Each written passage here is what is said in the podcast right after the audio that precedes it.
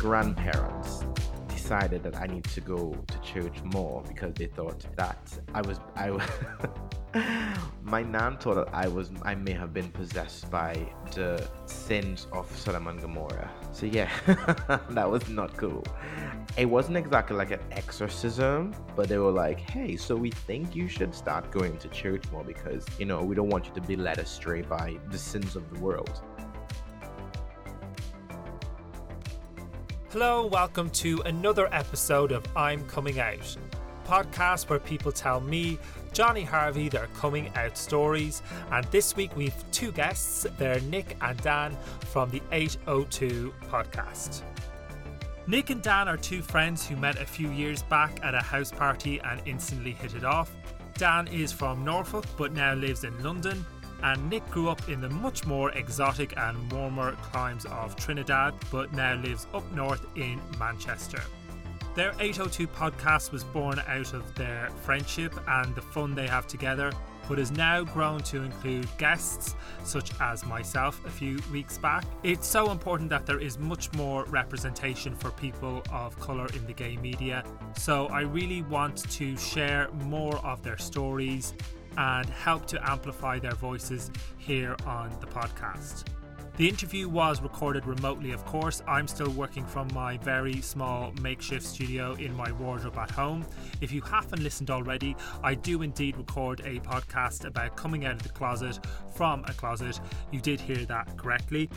I chatted with Dan about why race was more of an issue for him than his sexuality growing up in Norfolk, why homophobic abuse went over his head for the most part, how he became a fundamentalist Christian in his early teens. Yes, that is what I just said. Why his church's lack of acceptance ultimately forced him to leave, and lots of other things. And I chatted with Nick about what it was like growing up in Trinidad, where homosexuality was illegal until recently, going to secret underground gay parties there when he was a teenager, what happened when his dad discovered he had rented a gay movie from Blockbuster? Renting movies from the video store, they were the good old days.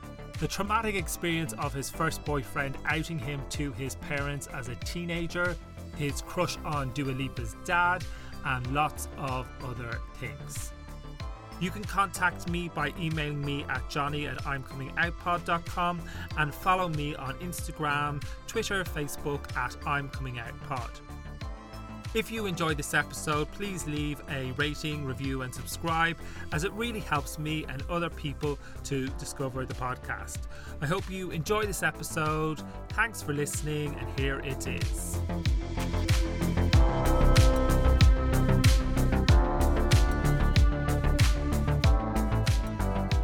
Hello, Dan. Welcome to my podcast. Hi, thanks for having me, Johnny. It's good to be here. It's my pleasure. How are you today? I am uh, really good. Just before we started, I've I've kicked the cat out of the room. No. Honestly, she's she's too much right now. She's trying to play, and her way of playing is climbing up me.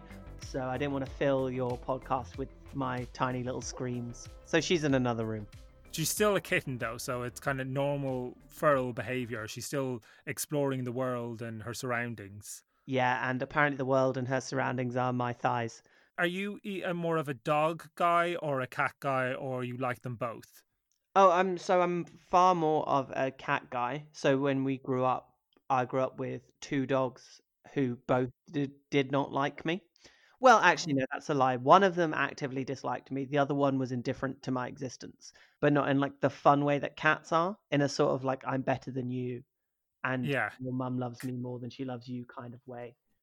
So tell me a little bit more about where you grew up and your background, Dan. So I was born in Hackney in London. Oh, cool. Um, so I'm the middle child, if you can't tell by my desperate need for attention. And my mum had two other sons, one older, one younger. Um, and then when I was four, we moved out to a small town in North Norfolk just like out in the countryside by the farms. We were rural enough that my younger brother used to sneak off into the farms to steal like dill and sugar beet. Oh, really? And he just eat those because he was a bumpkin. Oh, that sounds lovely because Norfolk's really beautiful, isn't it? It's got really lovely countryside. It is. It's really beautiful. It's just difficult to appreciate that kind of beauty when you're a sort of bored 14 year old. But I always like had the call of the city. I was like, I'm gonna go. I'm gonna go do something and be somebody in the city. So yeah, I moved to back to London when I was when I was 18. And did you come back to Hackney? No, so I, I have in my I say 10, 10 years now I've been here and I've been so many different places. So I actually moved back to West Norwood, which is in um, South. London. I've been there. And then I like I moved to Norbury, which is in North Croydon. I lived it by Trafalgar Square. I lived in Elephant Castle, North Greenwich, South Harrow, Rayners Lane. I know I'm missing oh Tower Bridge. I know I've missed a few in there as well. I've just I I bounce around. You've been everywhere. You've been near Tower Bridge and Trafalgar Square. That's incredible. Yeah, and so Trafalgar Square was my uh, student halls. So Oh, I remember my brother moved me in, and he we were like going through the building, and he was like, "This is like Hogwarts." and so what was your awareness of homosexuality growing up? So when I was young, I sort of I kind of always knew it was a thing. Um, I remember one of the um, one of the sort of stories that I remember my mum telling me was we were going through old photos, and um, there was a picture of her and her friends from a in a drag bar in like the late eighties or mid eighties maybe. Uh, it was before she had my brother, so yeah, mid eighties. And there's there's like three drag queens, and they're all dressed up as Cher. And my mom was like, one of them was the most beautiful man I've ever seen. And I was like, look at this like fun, interesting community that you're enjoying. So that I remember seeing that and just being very intrigued by it. That was sort of my first, I guess you would say, first time I remember encountering Mm. the sort of LGBT community and n- without really knowing what that was. And were you ever subjected to homophobic bullying in school? Yes, but I didn't know what it was. So I remember. So I was. I grew up a very precocious, camp little child. I was very loud, as like a lot of gay kids can probably attest to. And I was just like, I had my interests. I like to perform as well. So I used to put on like little performances at family barbecues and things, and like just I was just a silly little little kid. And I remember, so like growing up in Norfolk, I remember being called gay quite a lot. But also like part of me the, part of the good thing about being me is that i'm completely oblivious. Unless you're sitting me down and telling me to my face i am insulting you. I didn't actually really realize it was happening. So i remember yeah being called gay and being like oh that's, oh okay this man well not man this boy called me gay okay that's uh, whatever that is but like i grew up in rural norfolk so the gay stuff was probably at least when I was younger less relevant to me than like the racial stuff Mm, Okay. that I experienced. So there was a lot more tension and a lot more aggravation towards me because of my race than it was of my like I'd call it gayness now, but it was probably better described as campness back when I was a kid. So, can you tell me a little bit more about that? You mentioned there there was more tension towards your your race than your sexuality. Yeah, so this is we're probably talking like primary school at the moment. So I can't even remember how old you are at primary school, but definitely not a teenager. And you like growing up in in Norfolk. So my town was like 6,000 people, which is not not a lot, and it's not a lot of people from different backgrounds and different understandings. So you you are very aware from a very young age that your skin color is something that will stick you out in a crowd and people will notice and my mum was very clear about it so so i'm i'm mixed uh jamaican british and my mum is british side and she's white but she was always very careful to like let Mm. us know that there's nothing wrong with the color that we are and anybody who has an issue with the color that we are is in the wrong and it's their fault it's not yours. There was one time where these two boys um, who actually lived down the road from me were like this was the worst my like primary school bullying got to. I can't remember what they actually did but i remember them basically like hurling abuse at me while i was just like living my little brown gay fantasy life and having a good time. And apparently they wanted to uh, to get in the way of that. And my mom just marches down to the school and she grabs my teacher and she's like this is what happens and what are you going to do about it uh, and my teacher at the time shout out mrs mash her name was mrs mash just shows you how iconic she actually was. Just calmed my mum down. As in potatoes. As in potato mash. As in mashed potato. She was great, Mrs. Mash. Should have been on kids' TV. I, Oh, right, I okay. stand by that. Just like diffuse the situation with my mum, and then the school had a, a like an intervention with those kids as well. I'm well. I'm really sorry to hear that you had to experience the racism that you did. That sounds like you've such a great quality to have that a lot of the homophobic bullying did go over your head. That it didn't cut too deep. Yeah, it's a good it's a good way of experiencing childhood. It doesn't lead to the best stories though, because I'm sure there are some juicy things that I could just like talk about, but I genuinely cannot remember them happening. I wish I was like that because I was just hypersensitive to all of the sniggers and the dirty looks and all the comments and the digs and everything. Like I, I don't know. I I find it really hard to block it out. I just took it really, really badly. But anyway, and when exactly did you start to realize that you might be gay? So me me realizing that I was attracted to men, like boys and men, coincided with me becoming a fundamentalist Christian. Re- what? Yeah. Where did that come from?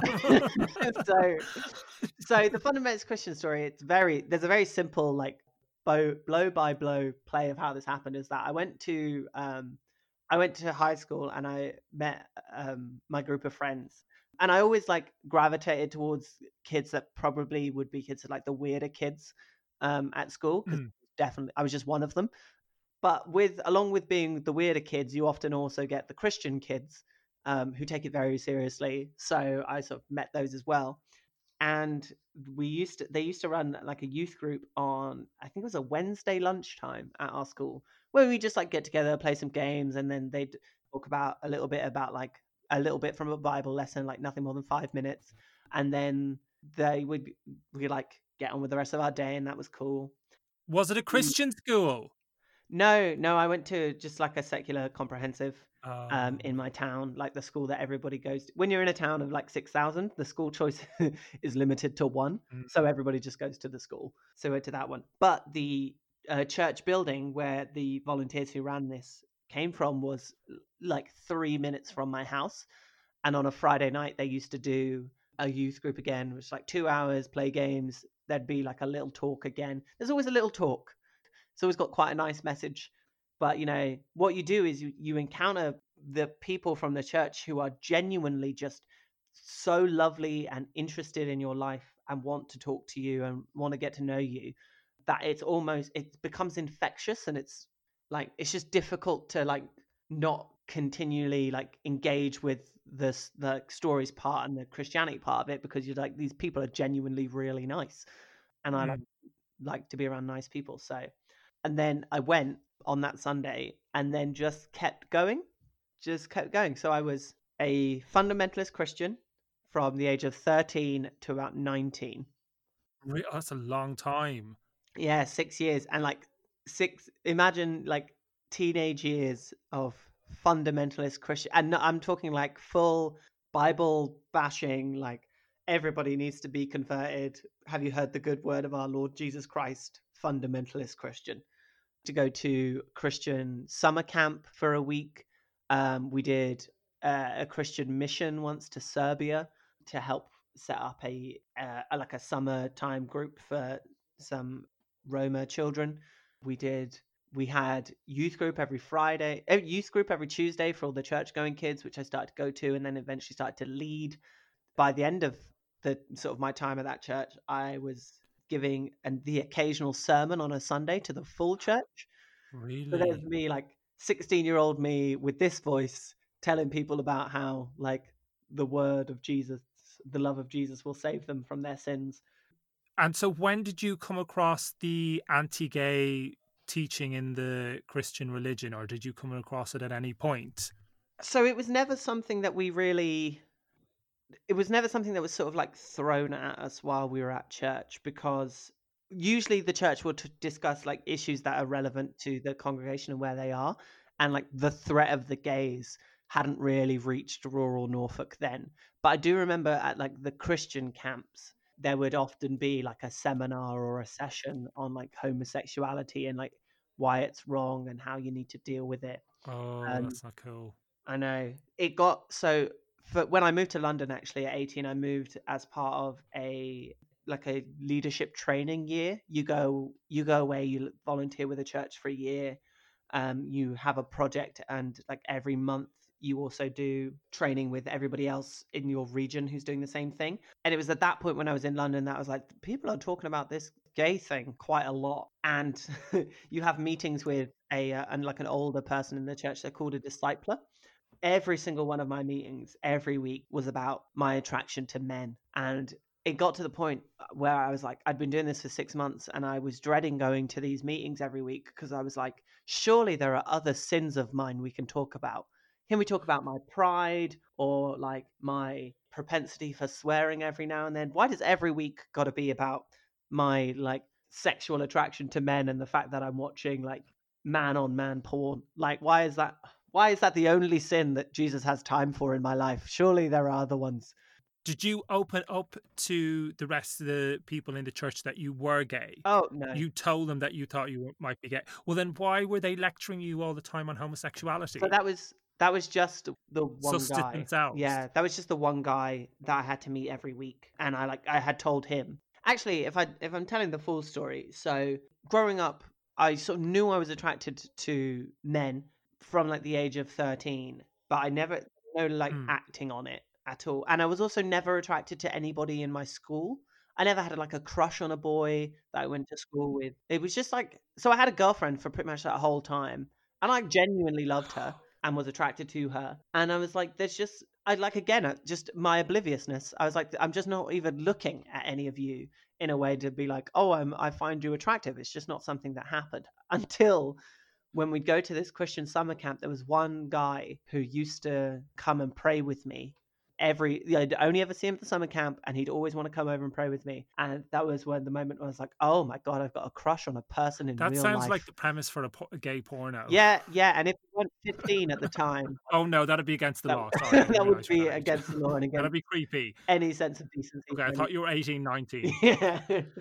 And so you were kind of reeled in by the sense of community that the Christian church gave you. fully and like so when i moved churches when i moved away from uh, my town to the church in south london i like i lost my friends which was like part of the i mean i didn't lose them they were still there i was still talking to them but i didn't have that like weekly interaction with a bunch of people i really liked and the thing that was meant to like glue me together with this new group of people that we all like followed like the teachings of the bible and we were all christians and we were all on the same mission together and i just at that point didn't feel that at all. But what I did feel was an overwhelming sense of tiredness about having to talk about my attraction to men because to me it wasn't that massive of a deal.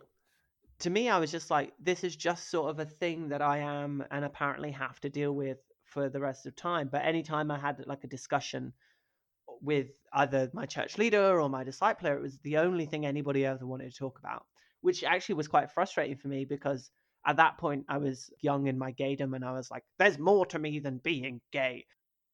So you were very accepting of your sexuality yourself. You didn't struggle with it at all. But at the same time, you wanted to stay a part of this church. So at what point did you decide to leave the church? So by the by the end of my sort of training year, I was I was pretty much exhausted with the church, and I like I'd ruled out a future in like church leadership or working for the church. Um, I went to university, so I went to LSE in London, Oh, what, London School of Economics. London School of Economics and Political Science. Oh, very impressive. Well done. Thank you. I uh, I was fully on one of the not very impressive courses, so it's not that amazing. Um, no, don't say that. but I, yeah, I got to uni and I was, I was still sort of attending the the church in South London and sort of trying to help out with with their sort of stuff. But then I just met like a bunch of people from like all over the world with a bunch of different backgrounds and everything, and I was like, I was just looking at at it for the for my first year, and I was like, there's not much desire from me to stay as part of this church and at that point it was this church it wasn't the church so the church widely i was like maybe i just like don't fit in at the south london one maybe if i find one near me or i find one somewhere else i'll i'll fit in and I'll feel better and I'll keep going. So, did leaving the church and you coming out to your friends and family, did those two things coincide with one another? So, leaving the church, there was two. There was two moments where I was like, "This, this isn't for me." The first one was um, when the gay marriage debate was being, the gay marriage law was being debated in the UK, and I got an email from my church back in Norfolk, essentially inviting everybody, every one of their members, because I was still on their membership list, to a emergency prayer meeting they were holding to to pray against this um, oh, change in the God. law. The one good thing about going to church for six years is you do become very accustomed with the arguments they make, and you can bring up a pretty decent counter argument that's like based in the Bible as well. Because if you're arguing against a Christian and you're not arguing from the Bible, I promise you they're not listening. Uh, but if you can argue from the Bible to dispute them, then at least you're singing from the same hymn sheet, pretty literally. And I just, I basically quoted to them like the verses I knew about marriage and what the Bible says about it, and uh, essentially questioned to them like, if we are so against this law change, why why are we not praying against people who aren't technically Christians getting married, or people of different faiths getting married, or people who've been divorced who are getting remarried? All of these things are equally as sinful in the eyes of God, yet there's not a, a massive movement from you guys to ensure that they remain illegal and that people aren't allowed to do it and to make their choice. I essentially said to them, the role of the church is to make sure that the members of its church are living in a way that they've chosen to live, not to ensure that everybody else who hasn't chosen that way of living is forced to follow our rules. That's not why we're here. It's not what we're doing. And to deny people who have found somebody that they want to spend the rest of their life with, or at least a long enough time with them to want to get married to them, to deny them that option because your idea of God says that that's wrong was to me foolish, and not only foolish on like a basically caring about humanity kind of way, but foolish from a biblical standpoint as well. I never received a, a response to that email, so that was the last communication I had with them, and that was my final moment of this is part of my life. So it was at that point I I stopped looking for another church and was like, let's just let's see you let's see what life's like if I can decide which way I want to go and which direction. and was that the point where you came out to your friends and family? Nope. No, no, no, no, no. um, No. I'm sorry. I know this podcast is called "I'm Coming Out," and I haven't mentioned coming out, and we're we're getting into the interview, uh, but we'll get there. no, I came out. So my first official coming out, my telling somebody else because I've decided I'm going to live this way, happened in a Nando's. Okay. But yeah, so I I was with a, a friend who during our first year of uni we'd like um gotten close in a particular way. It was like very flirty, almost like of that kind of might have been a relationship thing, but wasn't kind of thing. This is a girl, by the way, and I like sat her down and I was like, I just feel like you should be the first to know that I am attracted to men. I'm pretty sure I said bisexual, which it's probably true. I have an interesting sexuality where I'm like probably like I most of my time I would say I was like I function as a gay man, but there are definitely attractions to women that exist. And so, how did you come out to your family, to your brothers, and to your mother? So I came out to my mum not long after that. Um, I can't actually remember when, but I remember her being very happy because she was always like, "I knew you were my little princess. Oh, I knew good. it." Da da da da. Uh, getting really excited, and she was like, "I remember the time when we went shopping and you picked out a Barbie, and that was what you were having, and nobody could tell you any different." And I was like, "Thanks, mum." she means well. She's she, she's not far from the stereotypes, but she she really means well. But yeah, she was my like just very happy, and it was it was always Oh, one of those great. cases. It was always one of those cases where it was like obvious for everybody else, and they were just waiting for me to finally accept Mm. it. You're the first person whose mother was really, really happy. I think. Am I? I think most, yeah, I think most people's parents were okay about it and they were relatively accepting. But I, I think yours was the first parent who was really joyous and really excited about uh, their son being gay. Yeah. Oh, that's um. Well, that's nice for me, and hopefully a, a story we'll be hearing more of. Yeah. I was a lot more concerned about having to tell my brothers. So like my, Why is that? Well, my younger brother, my younger brother's always been like very sort of open-minded and like a bit of a free spirit. My my older brother is well, he's like a builder. My family are all builders. Oh, poor you. How did you manage that? Yeah, I know. It's weird. I, I don't know. I worked on a building site once for a few weeks, but I got like my dad is a builder, my two older brothers are builders, my uncle's a builder, my cousin's a builder. But anyway, back to your story. Enough about me. Sorry, Dan. so many builders. Well, you understand, like, there's just like a masculine energy around construction and people who work in construction. Yeah. Um, Grr. actually, I realize that so many of them are either gay or in the closet or on the down low, but that's something I learned in later life. But at that point, I was like, he's always been like just a like as growing up as kids, me and him, like there was never any real, any real animosity between us, but we just didn't, we weren't on the same like wavelength as children in the same house. So when it came to telling. Mm. Like specifically my older brother, I was very nervous, and I remember doing it. I remember I did it on Boxing Day because we were all together, and I was like, guys, I just I just want to let you know this about me. And then he, my younger brother went, yeah, yeah, cool, walked off. My older brother stayed sat there and he looked at me and I was just like kind of looking down. And he went, Dan, are you happy? I said, yeah, I'm happy. And then I was like, okay, I'm happy for you. And then we carried on with the day. And I was like, God damn it, I'm so prepared for an argument.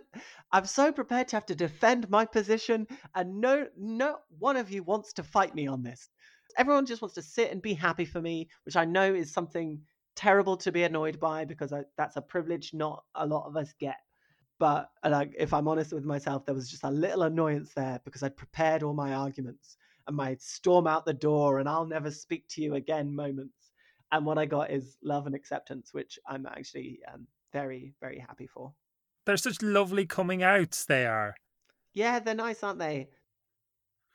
And just to finish off, I wanted to ask you, as the church was such a huge part of your life and you seem like such a spiritual person, have you found that sense of community or belonging anywhere else? Do you still have a spiritual dimension to your life since you left that other church you were a member of? Um, so I don't think I have a, a necessarily like spiritual dimension to my life anymore what I do think I have is I, I've taken a lot of the lessons on how to be a, a, decent, good person with me, and I've I've kind of applied those to my life. So I feel like if I didn't have that church experience, I wouldn't I wouldn't be nearly as sort of compassionate as I am, or like attentive to people's needs. Also, like I'm such a server.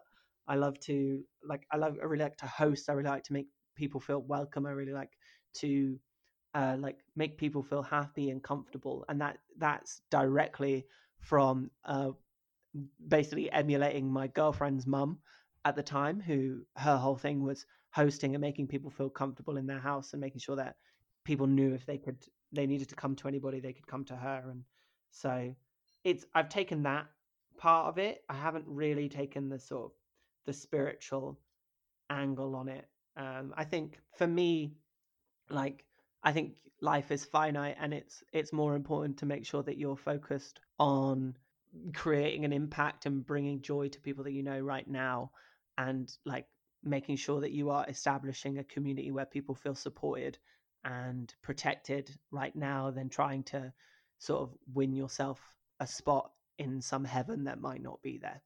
Because do you believe in heaven?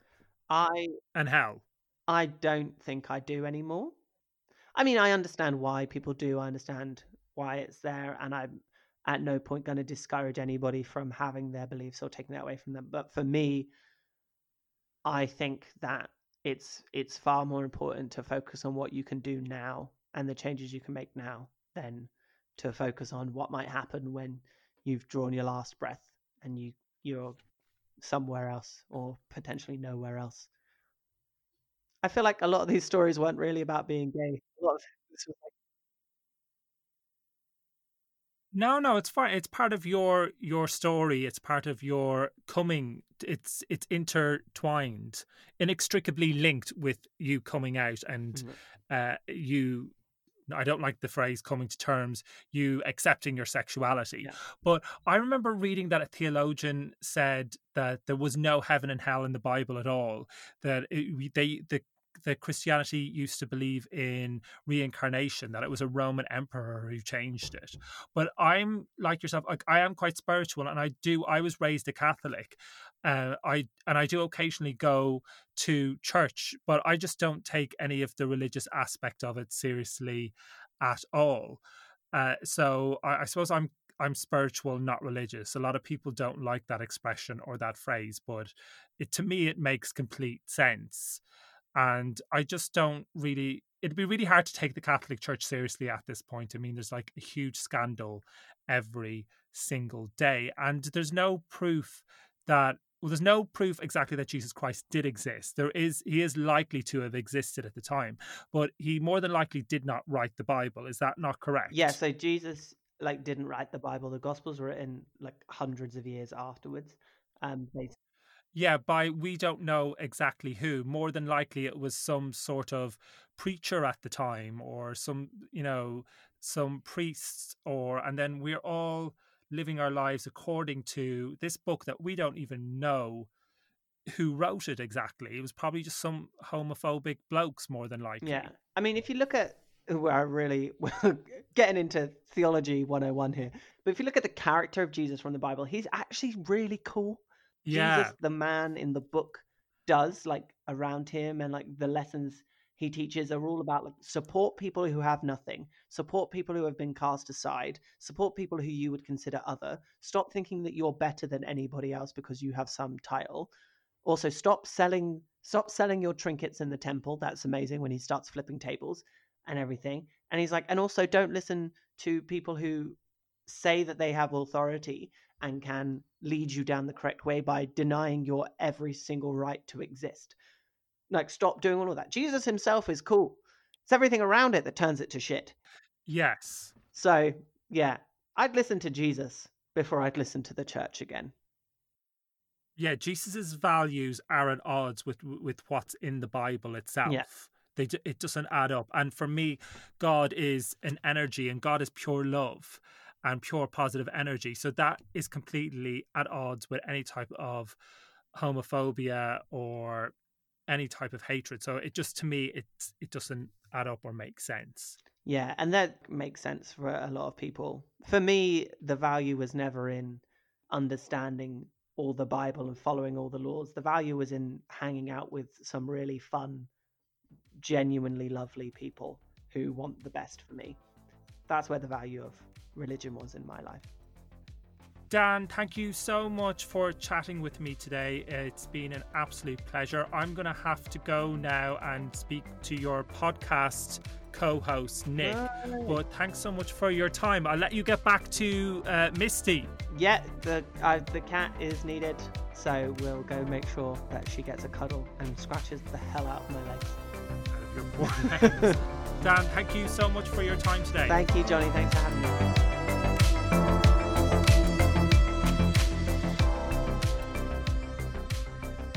So, tell me, Nick, a little bit more about your background and where you grew up. Yeah, so I grew up on a lovely island um, in the Caribbean called Trinidad and Tobago. Wow. It's a, um, it's actually um, actually celebrated. I think was I can't remember how many years. I might be wrong. They just celebrated independence from the UK just like a couple days ago, which is Oh, really? yeah, yeah. So they they so they're a Commonwealth country. So I moved. I grew up in um, a really really poor um, village. I was probably the only kid who was doing drama, doing the choir, plus playing tennis, and in the Boy Scouts. So I was like everything you didn't expect to see me doing. I was doing basically, and um, so my life back home was very different because um, I, from a young age, I knew um, that my sexuality was different to everyone else's, and I also I grew up in church, so of course I always knew. I I was always fed the publications from the Bible saying it's Adam and Adam and Eve, case this, like yada yada yada, and I always felt like an outcast for a very long time.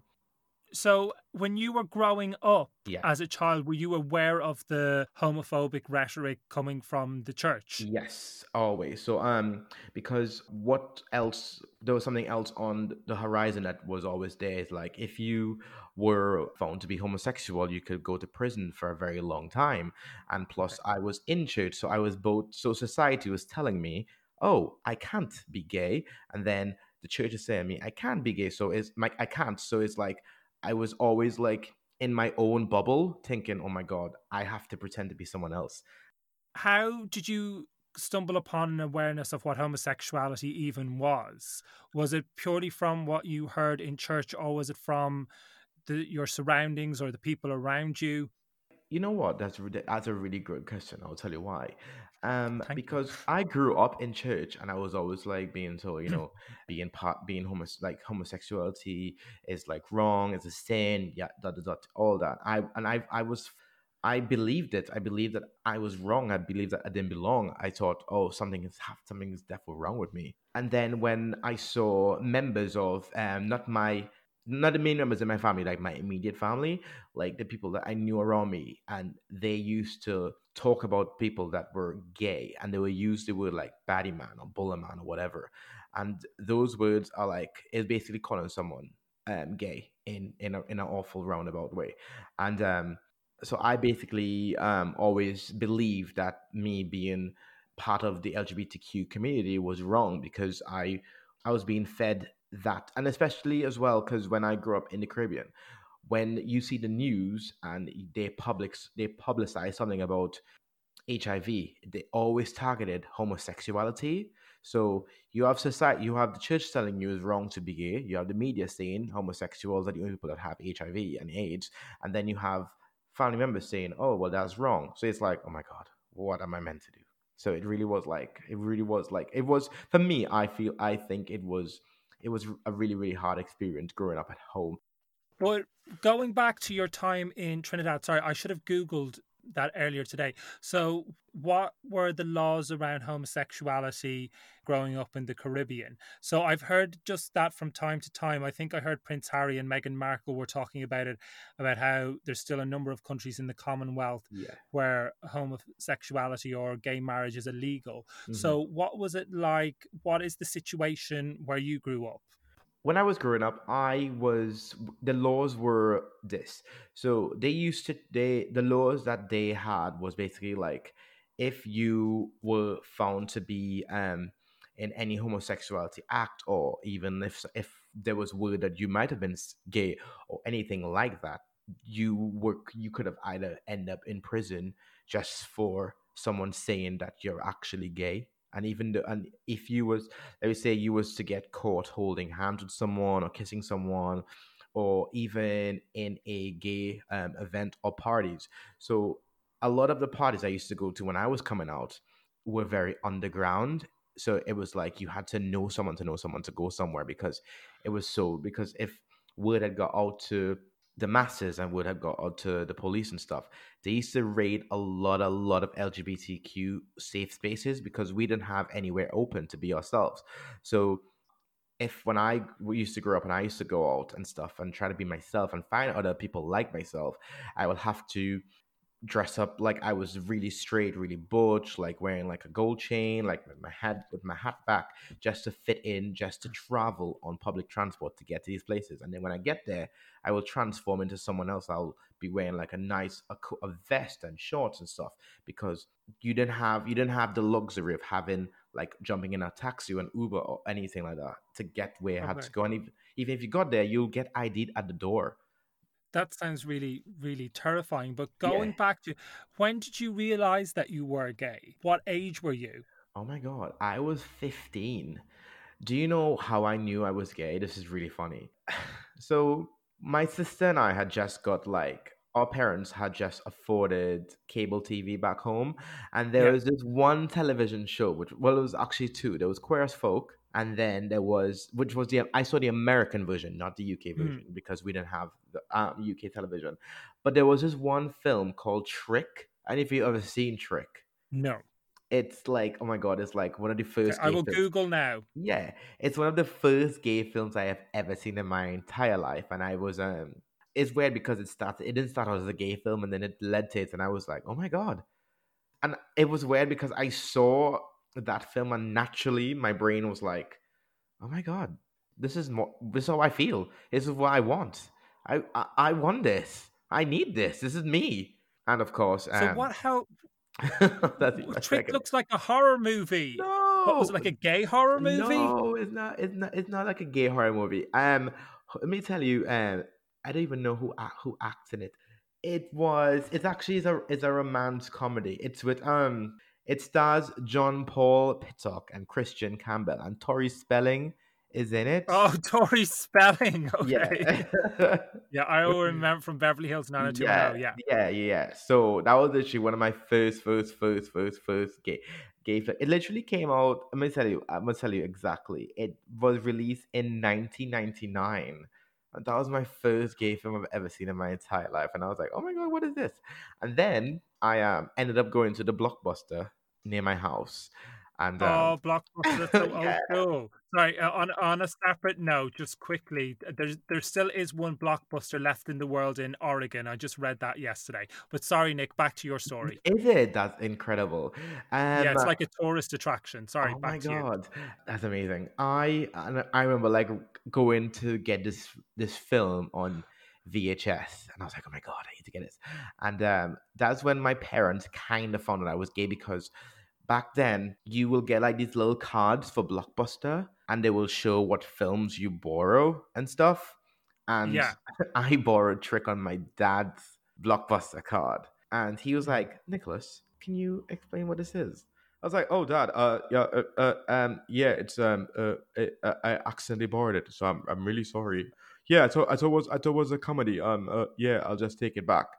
He's like, "Okay, cool, fine," because of course the people in my, the, the the the attendant at the block at Blockbuster told my dad, "Oh, hey, your son borrowed this film, and was, what's going on?" And I was like, "God." So that was one, and that was that was like one thing, and of course, my grandparents decided that I need to go to church more because my nan thought that I was I may have been possessed by the sins of Sodom and Gomorrah. So yeah, that was not cool. It wasn't exactly like an exorcism, but they were like, "Hey, so we think you should start going to church more because, you know, we don't want you to be led astray by the sins of the world." So your family were really traditional, really Yeah. religious. Yeah, they will, and still are. Well, I mean, now they're a bit like in now they've like opened up a bit more, and because of the um because the laws what happened back home and stuff with the laws changing, they're a bit more lenient. So I've just googled Trick 1999. So there's another movie um, called Trick. With this one, I've saw the. I've just seen the one that you were talking about, and yeah, Yeah. Ryan Reynolds is in it. And really? I actually, yeah, I think it comes up Ryan Reynolds. I want to see it now. I mean, there's some really fit guy. His torso's incredible. I might watch it at some point. do it, do it. but um, I'll have to have a look around online for it. So, at what point then did you start to come out to your friends and family? I had my first boyfriend at sixteen. And- oh, I'm so jealous. but it was undercover. No one knew. No one knew. Um, everyone knew he was my friend, and um, I was sixteen and he was eighteen. But we were we were young and in love, and it was it was different because it's like we used to have sleepovers all the time, and it used to be really fun. And it was, and then that was the days when we, I didn't have you have a have a cell phone. You have to he had to have to call he had to call my parents' house whenever he wanted to speak to me and be like, my, and of course, my mom would be like, "Why are you on the phone for so long with with, with Akeem?" And I was like, "Oh my god, I know." and so, how did you guys meet? Um, we met. Oh my god, we met through High Five. Do you remember those days? I think I've heard of it. Was it was it social networking? High. Five was yeah. High Five was like the days of like MySpace and um Bebo. Those back in those days. So High Five was really High Five was like the, my first ever Facebook. There was a chat room for guys that was LGBT plus in Trinidad, and um, I joined it. And Akeem messaged me, and we just started speaking. And then we met up for the first time because he was a model, which was really awesome. And um, Wow. yeah, he was a model, and it was really. And he used to like fly over the world and stuff. But then he got a bit up in the world in his modeling career, and um, he had asked me. I think I had turned seventeen or eighteen by now, and he asked me to come to on a trip with him abroad. And I said, "Hey, I really can't because um, my mom, my parents are going to be asking me where am I going." He's like, "Yeah, but you're old now. Old. Oh no, actually, I was seventeen. He was like, "You're." He's like, "You're old enough to travel." I was like, "No, I really can't. You're older than me, and I really can't go."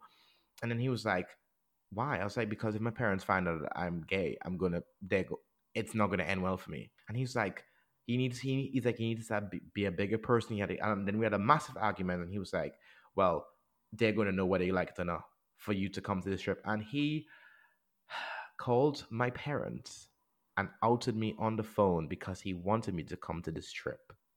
Really? That it was by far the it Johnny, it was by far the most oh my god, it was so surreal because you lose that power of telling your own family. Yeah. And it's something that no one could ever the feeling of it, it's because you become you you it you kind of your mood changes become fight or flight. Because you have to because i had i had all these family members coming at me asking me all these questions and questions. And then at the same time i wanted said to him i love you but look what you've done. And he was like i did this for you. I was like no you didn't do this for me you did this for yourself and um i got grounded for a month and i couldn't go anywhere i had no phone calls I was being picked up and dropped up at school. I did. I couldn't. I wasn't even going to go um, to see my cousins. I wasn't even going to go to church. I literally would had to go to school and come home, and I had no. I had my allowances taken off me. I had my PlayStation taken off me.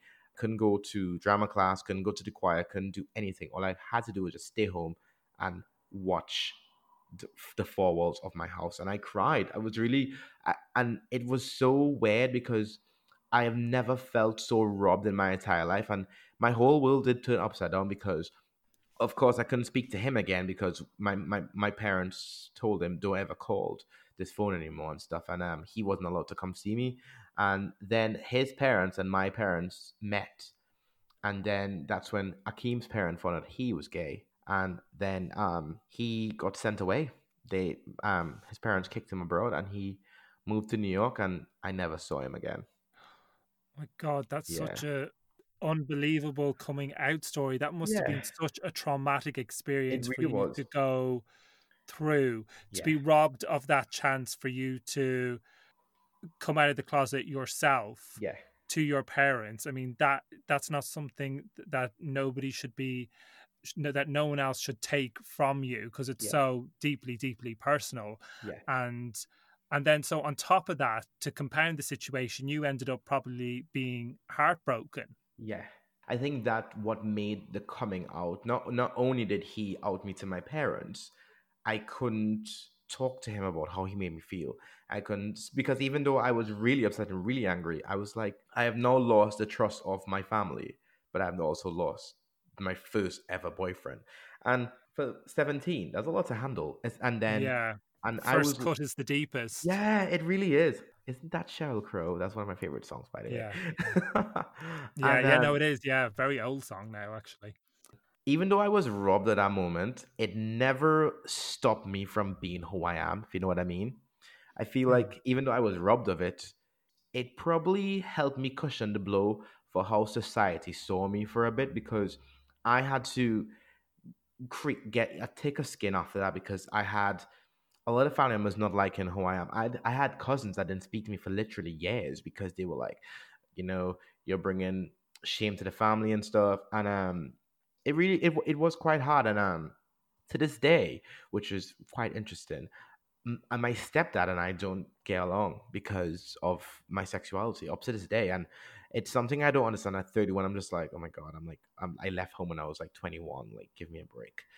Is because a lot like in recent times the laws have now changed and of course people back home have the ability to come out and which is which is for me it's freeing to know because i know when i lived home and i went through my experiences of coming out it wasn't great and there was no safe space for me to go and i'm so glad that we've come such a long way when it comes to people having places to go oh that no you've been through so much you really have had such a hard time of it nicholas haven't you yeah with your family and the way in which you were outed and everything. And but you, you know, it, as you said, it made you stronger. You weren't crushed by it. Yeah, one hundred percent. I it did it did make me a bit. It did it did make me be like a.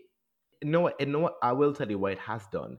When I remember, I was in a situation not too long ago, and there was someone where I work at my old workplace was wanted to out someone else because they were angry with them, and I was like, no, I will literally report you to HR if you do that. Why would you, they do that? Exactly, and I was like, "What's What your age problem?" is this person? like 20 like 22 and the, the reason the reason was is she really fancied him and because he was interested Okay. and because he was interested in in guys and had didn't tell her but she was hearing the rumors she was going to out him and i was like you cannot do this. I will literally report you to hr for this because this is, this is not i was like you un, you don't have that right to give give take away someone's rights because uh, that, that for me that's a human right.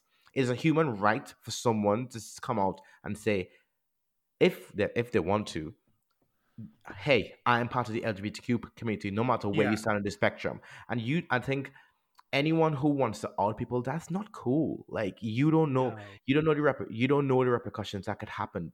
But yeah so But- even though i've even though i had my human rights taken away from me i i will always i will always i will always pull people up about issues like this. If, if i see anyone doing it or i see anyone around me who who um might be cisgendered and, and straight and, or anything like that i'm gonna be like you cannot do this because you don't you don't understand the pain. And i so and i i can't give someone my entire life story for them why they shouldn't do it but i will just say that's not cool don't because it happens it happens a lot in our day still like Really? yeah like i know i don't want to call any names but i'll just But like that girl, she it's no Yeah. justification for outing that Yeah. guy. But I mean, she it was an unrequited love thing, and she's Yeah. really really hurting. And then often the human normal human reaction is to kind of meet. You know, she's been rejected, so she wants to her she wants to hurt him in Yeah. some way because she's hurting herself. But yeah, I mean, it just robs you of something that's so personal and it's so sensitive and something that you've you know when you're coming out usually more more than likely it's most people they've grappled with this on their own for years and years and years and it's like i obviously haven't didn't experience it in the same degree that you did but like Mhm. so many people even adults when i was growing up were um what's the there's another word like they were they were always suggesting it or they were digging around Yeah. it yeah is and they were always hinting about it and you look back now and it's like that's so uncool like Yeah. it's just i'm going to swear now but it's like nobody's fucking business why would you care what a teenager's or a, or anybody an adult sexuality is it's nothing to do with you at all Exactly. Yeah, one hundred percent, one hundred percent. And I feel like, I feel like we defo we still have work to do. I think uh, when it comes to sexuality, whether whether it be you know someone coming out as trans or bi or cisgender or pansexual or anything, I think we as a community we still have a lot to do still. And um, because you don't get you don't get issues like these just with straight people, you get it with the gays as well. So I think we definitely have some work to do when it comes to making people feel ready and feel comfortable to to be themselves. So you mentioned there earlier that you didn't leave home until when until you were 21. Yeah. So what happened in those intervening years? You came out, you were outed when you were 18. So what Yeah. happened between those years when you were 18 to 21? Um, you know what, Johnny? I actually pretended to be someone else. I still pretended to be someone else. I didn't have laws in place for anyone back home when it came to being part of the LGBTQ plus community. So I was always very, very straight acting.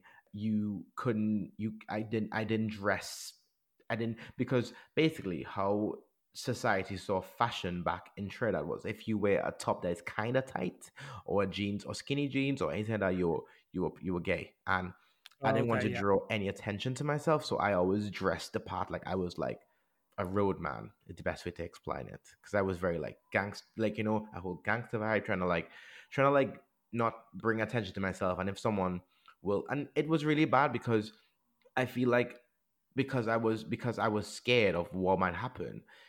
I think I I didn't make other gay people around me feel good, and up to this day, I don't think I can apologize enough for that because I was so I I became part of the problem because I was trying to fit in because I didn't want anyone mm. to know who I was, and I look back at that, I think to myself, "Oh my God, Nicholas, who were you back then?"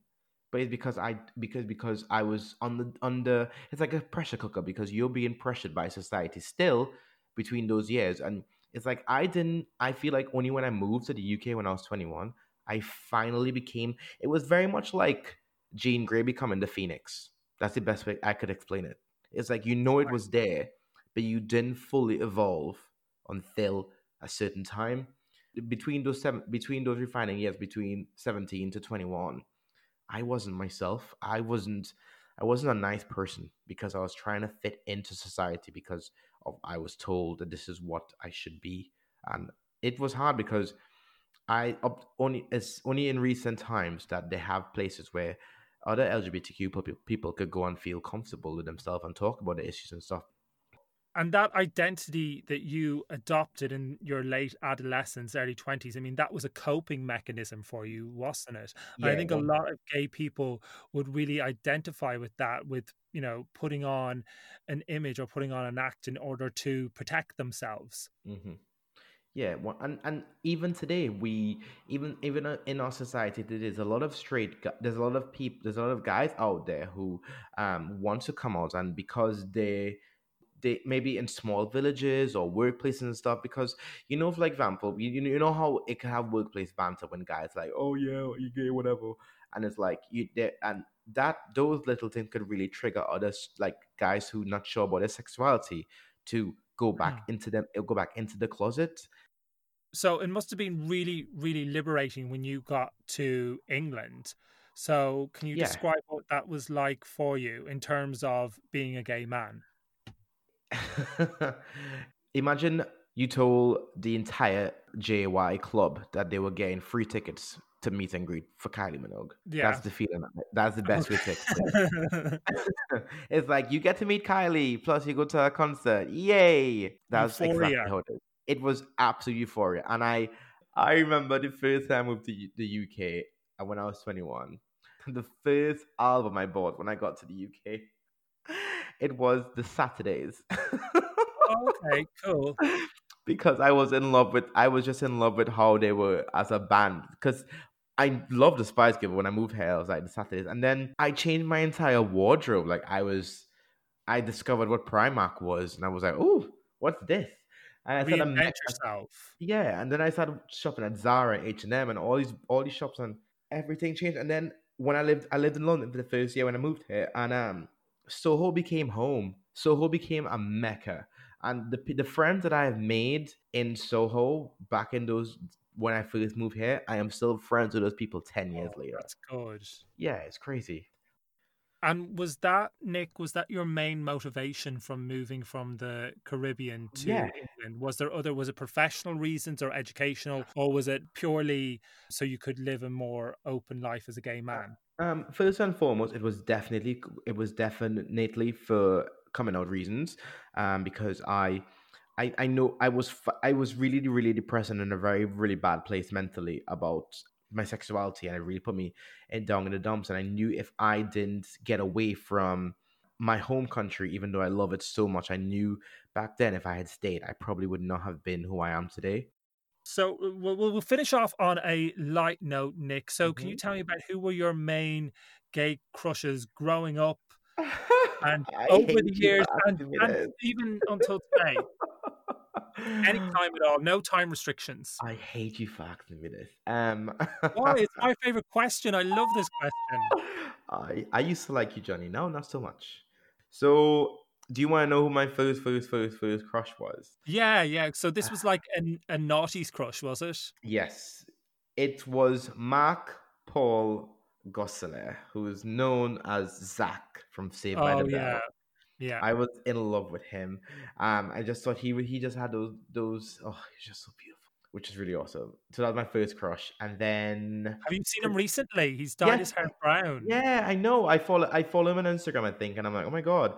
And, so, you know, I'm still I'm still I'm still so obsessed. Who who do I who do I have a crush on now? You do know what? I actually do not know. I'm going to. uh Dua Lipa's dad. Have you ever seen him? Oh yes, I've seen I've oh. seen articles about him. Oh, he's absolutely beautiful. Because I'm a massive Dua Lipa fan.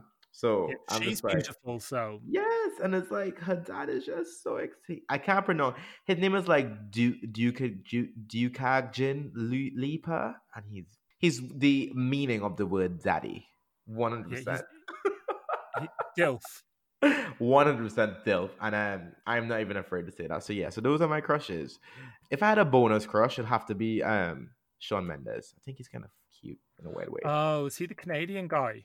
yeah, he's like Camila Cabello's boyfriend. So yeah, he he got a little cute thing going on. And to know, I'm just crushing on boys I can't have, gay, really. Oh yeah, yeah. Tell me about it.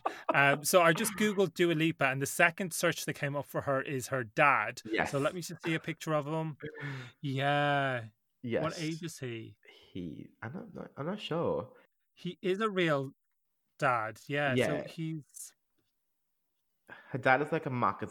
Her dad is like a marketing manager or something. But yeah, so He must be in his forties. yeah, yeah, yeah. So he's and his his Instagram is even nicer. So I follow him on Instagram as well. Oops. Okay. There you go. There you go. Nick, it has been such a pleasure chatting to you today. Thank you Yeah. so much for your time. I loved it. Thank you for having me. I I, I love um. It's it's it's it's interesting because usually I every single time I'm on a mic, I'm on the other side, um, speaking with Dan. So for me to be interviewed for us, it's it's different, and I'm like, oh, this is it's different. I'm so used to having like because we're like Batman and Robin, basically. So it was it's different to be interviewed for something else. I was like, oh wow, Nick, thank you so much for letting me interview you. I'm so pleased I had you and Dan on the podcast because your both of your coming out stories were really, really interesting. And I've learned a lot from speaking to both of you actually and your different experiences. And so it's been a really enlightening interview for me. thank you for having me, and I will. I don't. I, I don't know. I don't know. I think we. I think. I think one day, Johnny, when Corona's over, I'll take it to. I'll take you to Trinidad so you could experience the food and the culture. Oh, I'd love that because I'm in love with it now just from like Googling it. The picture, it's paradise. It is paradise. It is. But yeah. But thank you for having me. I 100% thoroughly enjoyed it. It's nice. I've never actually told anyone my story, so you're the first to know this. So Oh, thank you. I feel really honored. there you now. go. There you go.